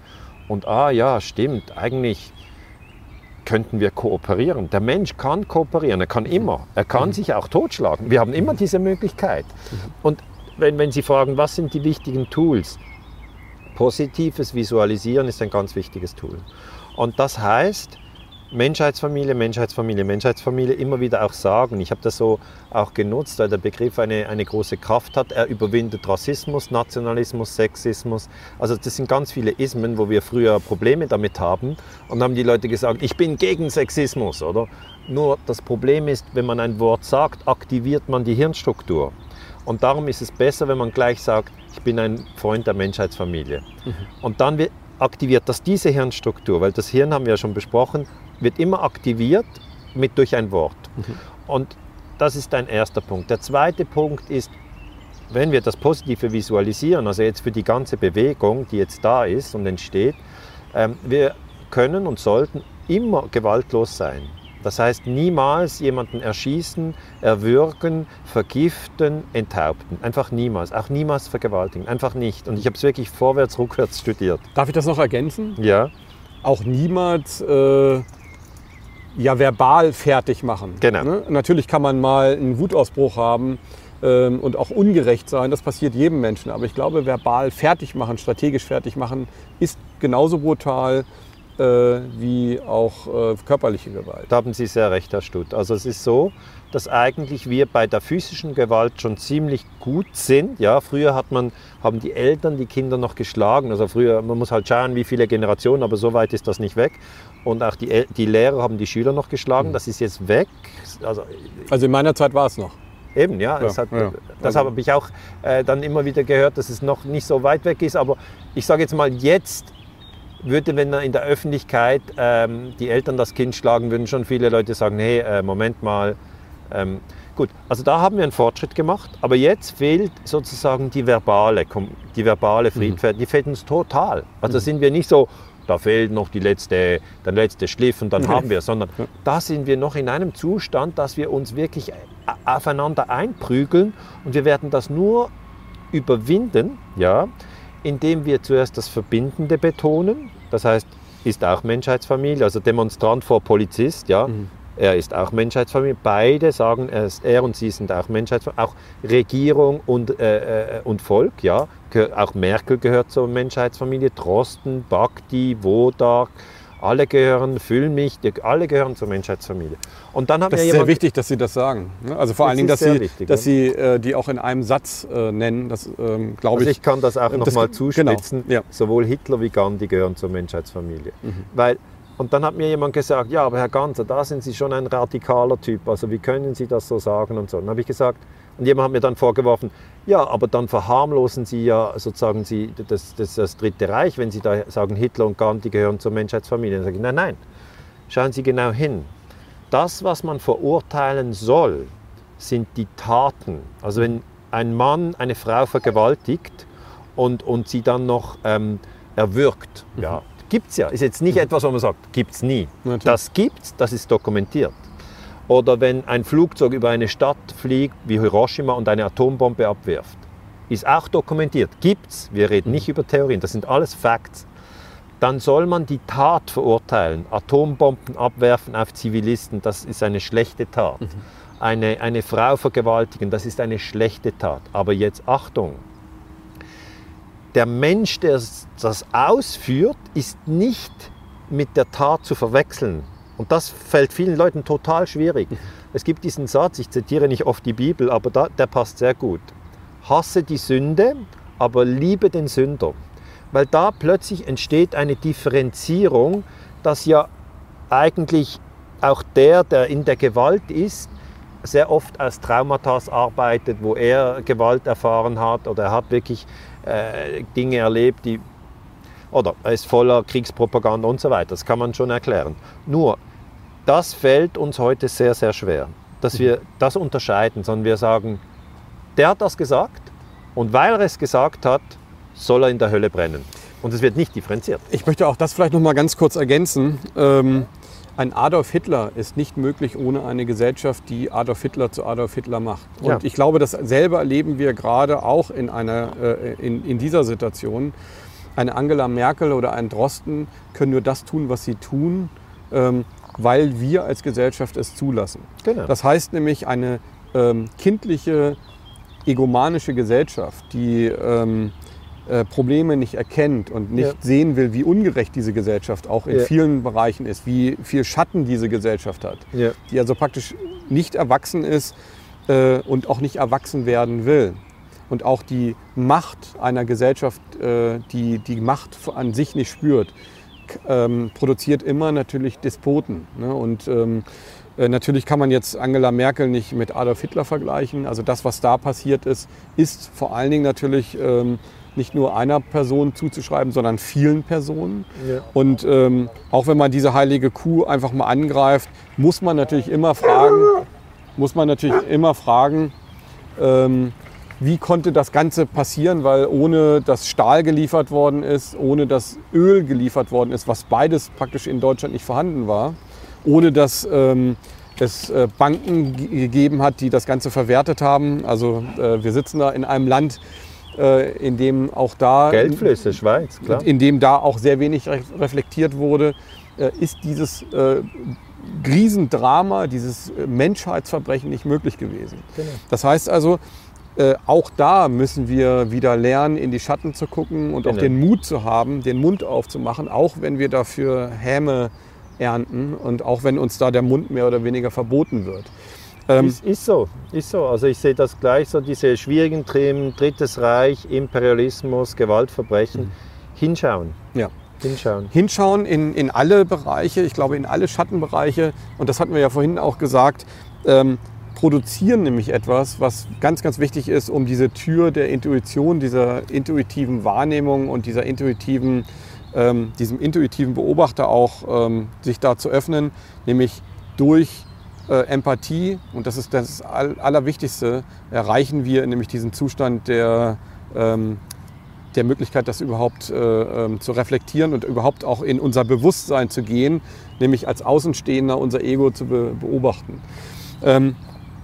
Ich habe noch ein paar Ideen ähm, und um jetzt einfach vielleicht auch nochmal konkret, wir sind in einer unheimlich schwierigen Situation. Wir sind so an Oder in einer, einer unheimlich spannenden. ja, ja, also ich, Schwierig seh, oder spannend, was ist es, oder? ähm, Ist ich glaube, Fall es ist turbulent. beides. Ich glaube, ja, ich glaube ganz, ganz ist jetzt Juni 2021? Genau. Aber ich glaube, es ist, äh, ja, Sie haben recht. Also der erste Moment, als, äh, als die Krise kam, ich wusste für mich, ähm, obwohl ich unheimlich viel verloren habe, habe ich sofort gespürt, äh, das ist eine unheimlich spannende Zeit. Diese Genau. Zeit kann man nutzen, jetzt kann man endlich was verändern. Ja. Endlich ist dieser, dieser, sind die Menschen alle aus dieser, aus dieser Couch-Potato-Situation in die Luft geschleudert worden. Ähm, die Stühle sind weggezogen worden und der harte Aufprall wird kommen, wenn sie nicht wach werden.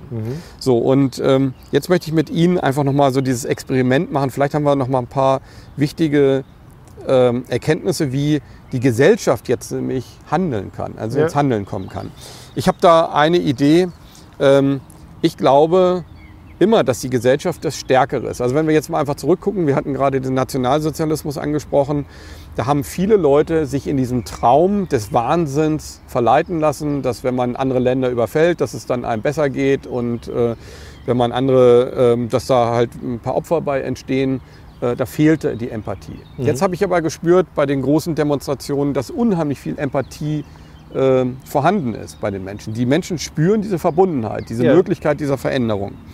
Ähm, was ist aus Ihrer Sicht das Allerwichtigste, was wir jetzt tun müssen, dass diese Verbundenheit, nämlich die Macht der Mehrheit oder die Macht der Erwachten oder die Macht der Menschen, die jetzt handeln wollen, dass wir die auf die Straße bekommen? Also sehr wichtig ist es natürlich zu verstehen, dass gesellschaftlicher kollektiver Wandel immer zuerst von individuellem Wandel ausgelöst Ja. wird. Also ich kann vielleicht ein einfaches Beispiel nehmen. ähm, noch in den 1950er Jahren hat man hier in der Schweiz gedacht und auch gefühlt, dass wenn die Frauen abstimmen an der Urne, dass dann das Land ruiniert ist. Ja. Sie lachen jetzt, ja, aber das ist ja 70 Jahre her. Also so, das ist jetzt nicht, was, das ist ja vor 70 Jahren, um das wollen wir uns nicht kümmern. Doch, 70 Jahre nicht so weit weg. Und dann 1971, das ist ein Jahr bevor ich geboren wurde, wurde das allgemeine Stimmrecht und Wahlrecht für die Frauen eingeführt. Und wie, wenn ich jetzt hier kollektiven Wandel anschaue, habe ich ja historische Daten, wo ich hingehen kann und sagen kann, okay, wie war denn das? Weil für mich, ich habe einen, eine Tochter und einen Sohn und für mich wäre es wirklich schrecklich, wenn nur mein Sohn jetzt wählen dürfte, wenn der 18 wird. Ab 18 darf man wählen und stimmen, also auch Sachfragen abstimmen.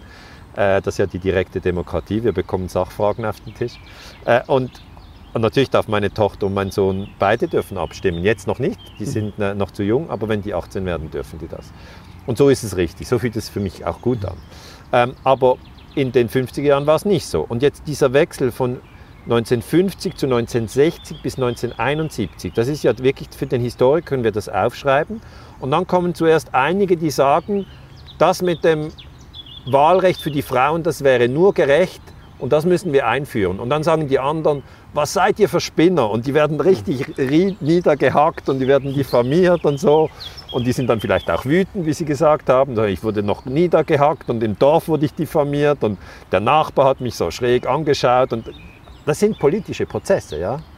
Und dann plötzlich wird das eingeführt und dann 1980, wenn man zurückblickt und man fragt so ein bisschen rum, sagen, Ah, da war ich schon immer dafür. Nee, das ist klar. Nee, aber stell dir vor, natürlich, aber ich war doch nicht. Das ist aber wie im Dritten Reich, da, da war ich nie, da, ich war auch in der Widerstand. Das heißt, es passieren kollektive Veränderungen und das, was ganz wichtig ist, ist, dass die Menschen, die den Wandel sozusagen in sich tragen, dass die friedlich bleiben. Mhm. Also es ist wichtig, dass die Menschen, die jetzt sagen, ich sehe dieses oder jenes anders, ähm, dass sie in der friedlichen Kommunikation bleiben. Weil ich habe so, wenn ich auf dieses ganze, äh, es ist ja das ganze 2020, das sind zwölf Monate Corona, und jetzt sind schon mal äh, fünf Monate wieder weg. Also ich habe 17 Monate Corona äh, sozusagen als Historiker, als Datenmaterial.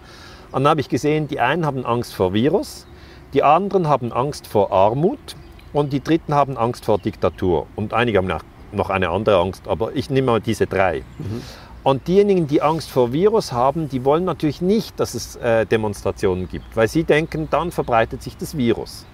Diejenigen, die Angst vor Armut haben, die wollen natürlich, dass die Restaurants sich sehr schnell wieder öffnen. Und die können nicht verstehen, dass diejenigen, die so Angst vor dem Virus haben, das verhindern. Mhm. Und diejenigen, die Angst vor Diktatur haben, haben natürlich Angst, dass der Staat alles bestimmt und sagt, du musst das, das darfst du nicht und hier, äh, jetzt musst du noch das machen, wenn du es nicht machst, bekommst du Nachteile und so, äh, vor allem bei der Impfung äh, oder Demonstrationsverbot, das, ist, das schürt diese Angst. Und dann habe ich gesehen, wenn sich jemand trifft, ähm, und dann habe ich einfach als Rat gegeben, wieder in die Achtsamkeit zu gehen und nach innen zu schauen und zu beobachten, welche Angst habe ich von diesen drei und dann von 0 bis 10, wie stark ist sie. Und wenn sich jetzt jemand auf einer Virusangst, sagen wir Stufe 8 befindet, und er trifft sich mit jemandem, der hat auch Virusstufe Angst 8, die verstehen sich prächtig. Oder zwei haben Diktaturangst Stufe 6 oder überhaupt Stufe Diktaturangst am stärksten. Die verstehen sich prächtig. Oder Armutsangst, beide haben die gleiche, funktioniert gut.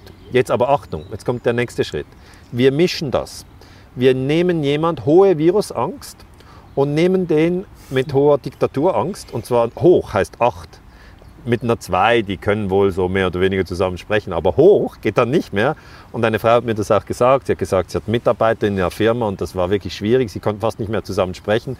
Und dann hat sie dieses Dreier-Angstmodell angewendet, hat gesagt, kommt alle zusammen, jeder soll seine Angst sagen, plus Stufe, wo er sich einstuft. Und dann wurde es sofort klar, warum die Bruchlinien so liegen, wie sie sind. Und das hat, hat sie gesagt, das funktioniert. Also die Firma ist jetzt wieder, die können wieder zusammenarbeiten. Können einfach sagen, okay, du hast eine andere Angst, aber übrigens dieses Projekt müssen wir trotzdem zusammen fertig machen. Und dann ist eigentlich die hohe Komplexität, in der wir uns im Moment im unbewussten Zustand befinden, ist, dass je, derjenige, der die Virusangst sehr groß hat, ähm, sagt dann zu demjenigen, der die Diktaturangst sehr groß hat, was bist du für ein Idiot, warum gehst du, warum gehst du demonstrieren? Und dann sagt er, ähm, sagt ihm eigentlich Covidiot, ja, Abwertung. Das ist schon mal keine friedliche Kommunikation. Und derjenige, der Diktaturangst sehr hoch hat, sagt, ja und du bist immer zu Hause, glaubst alles, was am Fernsehen kommt, du bist ein Schlafschaf, ein Zeuge, Jeho äh, ein Zeuge Coronas. Ja? Und dann sind beide abgewertet, beide fühlen sich verletzt.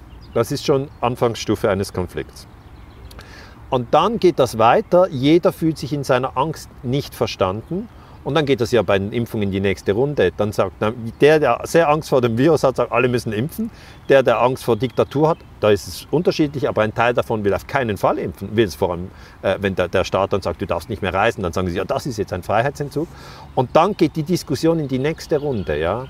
Und ich finde das sehr, sehr interessant, das einfach zu beobachten. Und da würde ich wirklich raten, wenn Sie fragen, ja, wie kommen wir jetzt durchs 21, dann kommt das 22, dann kommt das 23. Die Jahre liegen vor uns dann sage ich, idealerweise schaffen wir es herauszufinden, welche Angst uns am meisten bewegt, aber diese zu beobachten und uns nicht damit zu identifizieren, weil das ist das, die Technik der Achtsamkeit. Das heißt immer, du hast eine Angst, du bist nicht deine Angst.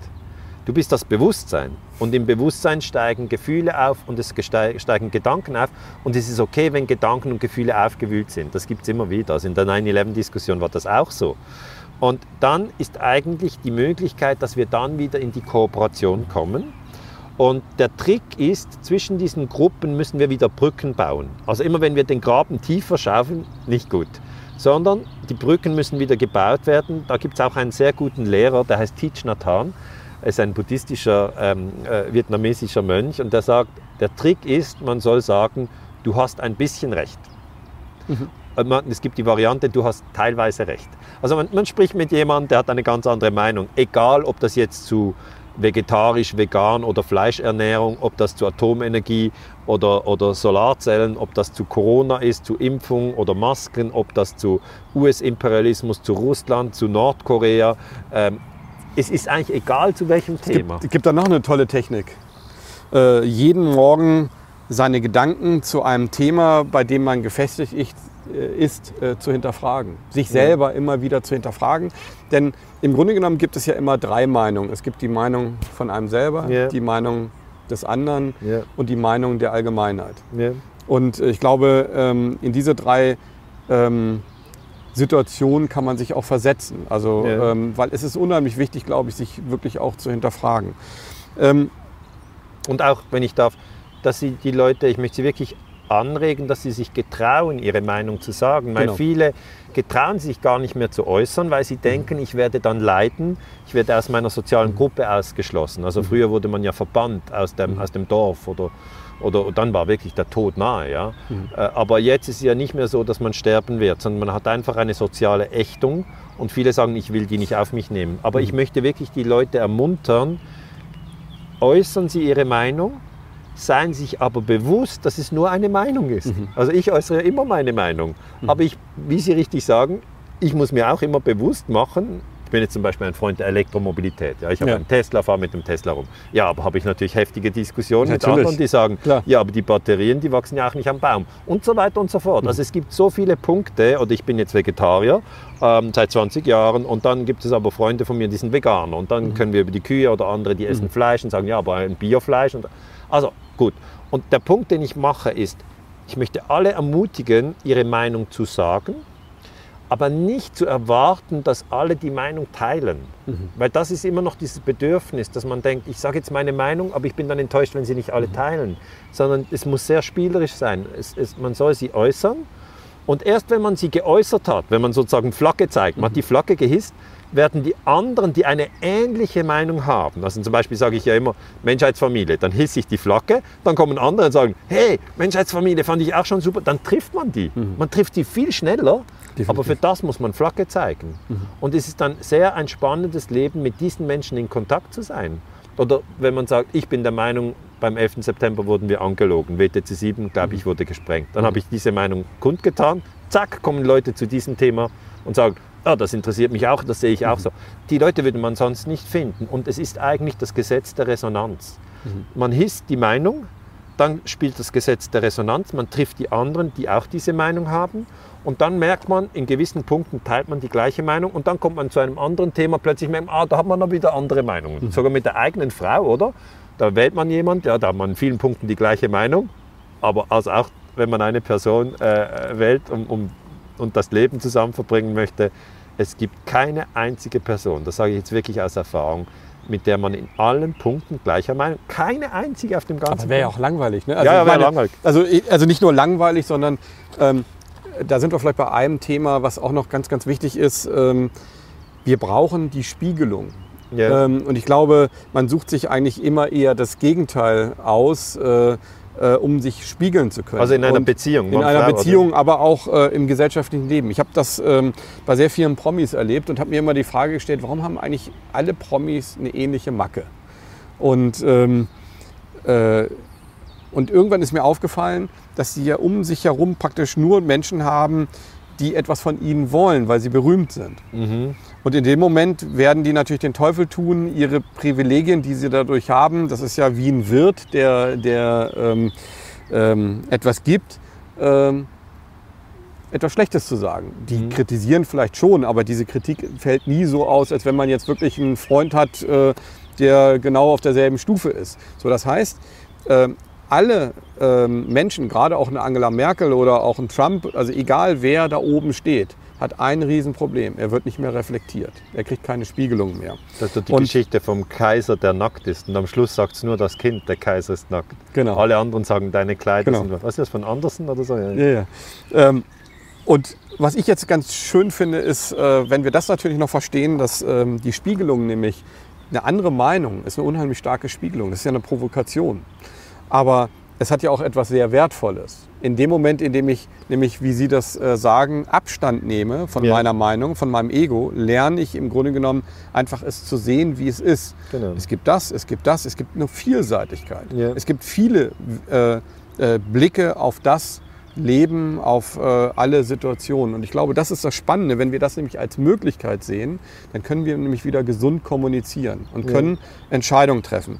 Ähm, ich möchte aber noch vielleicht ganz kurz zum Schluss, äh, weil äh, das geht ja doch immer alles relativ schnell vorbei. Ähm, ich weiß gar nicht, äh, wie lange wir jetzt schon geredet haben, aber Ich habe nicht auf mal- die Uhr geschaut. ich auch nicht. Ähm, aber ich habe das Gefühl, das war schon sehr, sehr lang. Und das wird mir auch immer vorgeworfen. Aber wenn es so spannend ist wie mit Ihnen, dann äh, mag man das natürlich auch nicht unterbrechen. Ähm, ich möchte noch vielleicht eine Vision mit Ihnen erarbeiten. Ähm, wir haben jetzt diese vielen verschiedenen Meinungen, auch in den Leuten, die Kriti- Kritik äußern ähm, an den Corona-Maßnahmen. Und da habe ich jetzt die erste Frage, ähm, einfach nur noch mal wissenschaftlich. Wie sehen Sie die, diese Corona-Krise? Und in der zweiten Frage, So ganz zum Schluss vom Interview noch kurz das ganze Corona-Thema. nee, einfach nur einmal, ähm, ja, einfach nur vielleicht so einen kurzen äh, Diskurs zu dieser Frage. Und das Ja. zweite ist, ähm, was ist die größte Chance, um diese Krise zu nutzen? Also ähm, ich, ich sehe da eine Möglichkeit und zwar nämlich, dass Menschen endlich zusammenkommen. Also dass Menschen ähm, zusammenarbeiten und nämlich lernen, auch in den Kritikern sind ja unheimlich viele verschiedene Meinungen. Es ist ja nicht so, Ja. dass, dass das ähm, einfach ist, sondern ähm, wenn man jetzt, also es gibt viele verschiedene Organisa Organisationen, es gibt viele verschiedene Richtungen. Ähm, die einen sind gemäßigter, die anderen äh, sind totale ähm, äh, Kritiker. Wie wir das praktisch nutzen und äh, wie ihre, mein ihre Meinung spielt von daher, denke ich mal, auch eine wichtige Rolle, weil Sie das Ganze wissenschaftlich ähm, betrachten. Wie sehen Sie wissenschaftlich diese Krise und wie kriegen wir das hin, dass wir diese ähm, Kritiker zusammenbekommen, dass wir gemeinsam an einem Strang ziehen können? Diese zwei Fragen habe ich zum Schluss. Also ich sehe natürlich schon jetzt die Möglichkeit, dass jetzt die Strukturen aufgebrochen wurden. Oder die, das ist wie ein, ein wenn Sie ein, ein Mosaik haben, das äh, aus kleinen Steinchen besteht und das ist da an der Wand.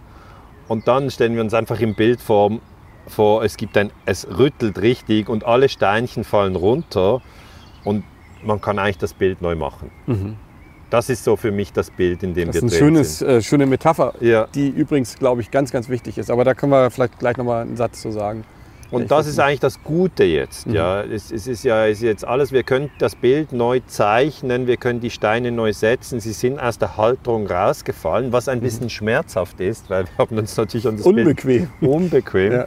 Und ich denke, da ist auch sehr wichtig, dass wir nicht irgendwie in einer falschen Nostalgie äh, hängen und sagen, ja, 2015 war alles perfekt. War es ja nicht. Ja. Oder im Jahr 2000 war alles perfekt. War es ja nicht. Es gab Umweltzerstörung, es gab, ähm, es gab Kinderhandel, es gab äh, äh, Krieg, Rüstungsindustrie. Also wir kommen aus einer schlimmen Zeit, habe ich immer gesagt. Genau, ne? es ist einfach eine unbewusste Zeit. Ja, ich sage, mhm. unbewusst bedeutet einfach, dass wir noch nicht unser ganzes Potenzial als Mensch entfaltet haben. Mhm. Und jetzt glaube ich, in dieser revolutionären Zeit, Revolutionär, Revolution bedeutet ja zuerst einmal, dass sich etwas dreht. Mhm. Etwas dreht, etwas verändert sich. Und in der Geschichte sagen wir immer, der Wandel ist das einzige Konstante. Es gibt also nichts, es war nie, nie gleich. Also auch vom 15. zum 16. Jahrhundert haben sich die Dinge geändert. Aber Revolution bedeutet, der Intervall ist kürzer. Also es verändert sich sehr schnell. Mhm. Und das war ja für mich auch so. Also im Jahr 2020, im Januar, hätte ich nie gedacht, dass die, die Kinder plötzlich keine Schule haben, obwohl sie gesund sind und zu Hause sind. Und dass ich meine Vorträge absagen muss und dass alles sich verändert. Und das sind revolutionäre Zeiten. Also da kann ich nur als Historiker und da kann ich wirklich vom, vom Wissenschaftlichen her sprechen. Ja, wir leben in revolutionären Zeiten. Ja. Ja, es ist, fühlt sich an wie ein Mosaik, wo die Steine neu gesetzt werden. Und natürlich hoffe ich, dass die Steine jetzt friedlich gesetzt werden. Und wenn Sie sagen, es sind so viele verschiedene Gruppen jetzt aktiv, da ist es wichtig, dass man erkennt, ähm, dass alle zur Menschheitsfamilie gehören mhm. und dass jeder ein bisschen Recht hat. Mhm. Es gibt jetzt keine Gruppe, wo man sagen kann, die haben zu 100% Recht und die andere Gruppe hier hat zu 0% mhm. Recht. Das gibt es eigentlich nie. Ja? ja. Und wenn man dann erkennt, man kann ja dann immer noch für sich, wenn man, wenn man sich dann besser fühlt, sagen, die haben nur zu 10% Recht, unsere Gruppe hat zu 90% Recht, fühlt man mhm. sich ein bisschen besser. Aber der Punkt ist, dass man wenigstens zugibt, die andere Gruppe hat auch teilweise Recht. Mhm. Dann kann das wieder zusammenwachsen. Das Gegenteil, was passieren kann, wäre eine, eine negative Vision, dass sich die Gruppen wirklich ähm, noch mehr auseinanderdividieren und das bedeutet dann, dass man die anderen total ausschließt aus der Menschheitsfamilie. Das funktioniert so, zum Beispiel beim Vietnamkrieg haben die Amerikaner gesagt, die Vietnamesen sind Termiten. Und da haben sie natürlich umgebracht oder Hutus Tutsis, die haben sich abgewertet als Kakerlaken oder im Dritten Reich hat man die Juden als, als, als Tiere abgewertet oder bei der, äh, äh, beim Genozid in Nordamerika, also als sich die Europäer ausgedehnt haben, da waren ja die Ureinwohner, die Indianer, die Apachen, die Sioux, die Cherokee, da hat man gesagt, das sind Barbaren, das sind Wilde. Ja. Mhm. Und in Afghanistan hat man gesagt, das sind Terroristen und so. Ich kenne diese ganzen Abwertungs- Tricks sind immer die gleichen. Mhm. Und jetzt kann es natürlich kommen, die Ungeimpften oder die Geimpften, was auch immer. Das sind dann die eine oder die andere Gruppe ist sozusagen freigegeben zum Abschlachten. Ja? Mhm. Und das habe ich einfach schon zu oft gesehen. Und da müssen wir wirklich aufpassen, weil bei, auch, ja. bei, Pol Pot in, in, Kambodscha war das so, dass er gesagt hat, die mit einer Brille, das ist die Oberschicht, die beuten die anderen aus, das ist die Bourgeoisie, die müssen wir umbringen. Mhm. Also man weiß gar nicht, wo, das, wo, wo, wo der Hammer fällt. Und die einzige vernünftige, deeskalierende und friedensstiftende Handlung ist wirklich zu sagen, alle gehören zur Menschheitsfamilie. Mhm. Lasst uns voneinander lernen. Und gerade jetzt in dieser so dynamischen Zeit, glaube ich, fallen die Lernschritte viel schneller. Also ich denke, ich habe das Gefühl, man kann jetzt sehr schnell Dinge lernen, wo man früher vielleicht zehn Jahre gehabt hätte. Plötzlich ist das Mosaik freigelegt und du kannst es bewegen. Vorher musstest du so mit dem Finger nageln, dann ist er abgebrochen, dann hat das noch gehalten und am Schluss hat er gesagt, komm, lassen wir es so. Mhm. Jetzt liegt alles, das, das, alles ordnet sich neu. Jetzt möchte ich aber trotzdem noch mal konkret fragen. Ähm, glauben Sie, dass diese Krise durch Eliten ausgelöst worden ist äh, oder dass sie durch Zufall entstanden ist? Ähm, haben Sie da so schon wissenschaftlich was verifiziert? Nein, oder? ich weiß es nicht. Sie wissen es nicht. Ich weiß mhm. es nicht. Ist das ein Thema, was, was in der nächsten Zeit kommen könnte? Ja, ist schon spannend, oder? Es ist das, da, da teilt sich um die Frage, wie ist das Coronavirus in die Welt gekommen? Äh, also kommt das aus dem Labor, kommt das äh, von einem, von einem Tiermarkt? Und mhm. wenn es dann aus einem Labor kommt, war es ein Unfall, war es Absicht? Mhm. Und dann geht es darum, äh, wie hat eigentlich die WHO eine Pandemiedefinition gemacht? Warum wurde das als Pandemie gesehen? wie ist die Infection Fatality Rate, also wie hoch ist die Todesrate, äh, die ja zu, zu, viel zu hoch angegeben wurde. Jetzt sieht man, sie ist viel tiefer. Warum wurde ähm, der PCR-Test so schnell als Goldstandard genommen, obwohl er nicht nachweisen kann, ähm, ob etwas, äh, ob eine Person krank ist oder ansteckend. Also, es gibt ja auch noch viele Akteure, ne? Schwab, ja, äh, genau, Bill Gates und genau. so weiter. Ne? Alles habe ich alles auf dem Radar, aber ich kann das nicht beantworten. Ich kann das nicht beantworten. Ist das auch, wahrscheinlich das nächste Buch? Nein, ich, ich weiß es nicht. Das nächste Buch weiß ich noch nicht. Aber okay. ich finde es einfach spannend zu beobachten. Und ich, ich möchte wirklich auch zum Schluss nochmal sagen, dass ich bei der 9-11-Diskussion schon viel von dem erlebt habe, was jetzt im Corona-Diskurs nochmal läuft, nämlich Abwertung, Gruppenbildung, äh, Spaltung, Diffamierung. Und ich glaube, wir sind jetzt 20 Jahre nach 9-11. Es ist jetzt mhm. wirklich 2021, es war vor mhm. genau 20 ja, Jahren. Wahnsinn, ja. und, und wir können jetzt das besser machen. Okay? Mhm. Wir sollten nicht nochmal diese Abwertung, sondern wir sollten mhm. die Argumente austauschen und einfach alles prüfen, das Beste behalten. Und den anderen als Mensch respektieren und auch Menschen, die mir, manch, einige, einige sagen mir, ich kann nicht so viel lesen und noch alle YouTube-Videos schauen, das geht doch gar nicht. Dann geh wandern, setz dich ans Meer. Eigentlich hast du diese, das Grundwissen, das intuitive Wissen, wie sie es nennen, das ist vollständig da. Es braucht mhm. nicht noch genährt zu werden, sondern jeder weiß intuitiv, töten und den anderen Leid zufügen, ist nicht richtig. Das wissen wir alles schon. Mhm. Es tut auch nicht gut. Nein, es tut niemandem gut. Genau. Ja, ja also erstmal vielen, vielen Dank, äh, dass wir dieses Gespräch einfach mal anders führen durften. Ja, es war ähm, spannend. Vor dem Gespräch ich, weiß man nie, was Ich möchte trotzdem noch mal so ein kleines Resümee ziehen. Also was ich mitgenommen habe aus diesem Gespräch ist, ähm, dass Sie auch den Menschen empfehlen, dass man sein eigener Beobachter wird. Ja, sehr genau. Ähm, das ist sehr, sehr spannend, weil es ist sehr, sehr befriedigend. Das kann ich nur bestätigen. Ähm, Sie haben auch ganz zum Schluss noch etwas gesagt, äh, was ich jetzt auch gerade vor kurzem gemacht habe. Ich bin mit äh, zwei Mönchen von München nach Berlin 680 Kilometer zu Fuß gelaufen. Ah, okay. ähm, ich kann nur jedem empfehlen, einfach mal runterzukommen, sich ja. selber zu reflektieren, ähm, nämlich auch sich selber zu beobachten in den Gedanken. Ja. Was ganz toll hilft, ist Meditation. Ja. Ähm, es gibt da auch viele tolle Bücher, äh, denke ich mal. Ähm, Ken Wilber ist zum Beispiel auch Ken so jemand, Wilber, ja. der wirklich ganz, ganz äh, tolle ähm, Konzepte und, und, und Aufklärung äh, vorbereitet hat, so dass man das auch verstehen kann. Ja, so integrale Bewusstseinsforschung, da genau. ist er sehr groß. Leider sehr, sehr unbekannt in Deutschland. Ja, Eckhart Tolle ja auch. Ja, ja. Michael äh, Singer auch. Ja. Da, da, da gibt es wirklich Großmeister, die sind da und die Bücher kosten 20 Euro, 30 Euro, nix. Ja. Das ist nichts für das Wissen, was da drin ja. steckt.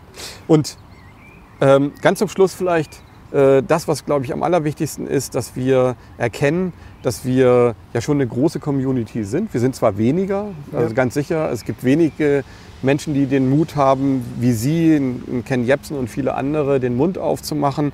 Aber es ist doch schon eine ziemlich große Community. Ja, mehrere Millionen. Millionen. Menschen. Mehrere Millionen. Und in ganz Fall. Europa sind das mehrere zehn Millionen Menschen. Genau.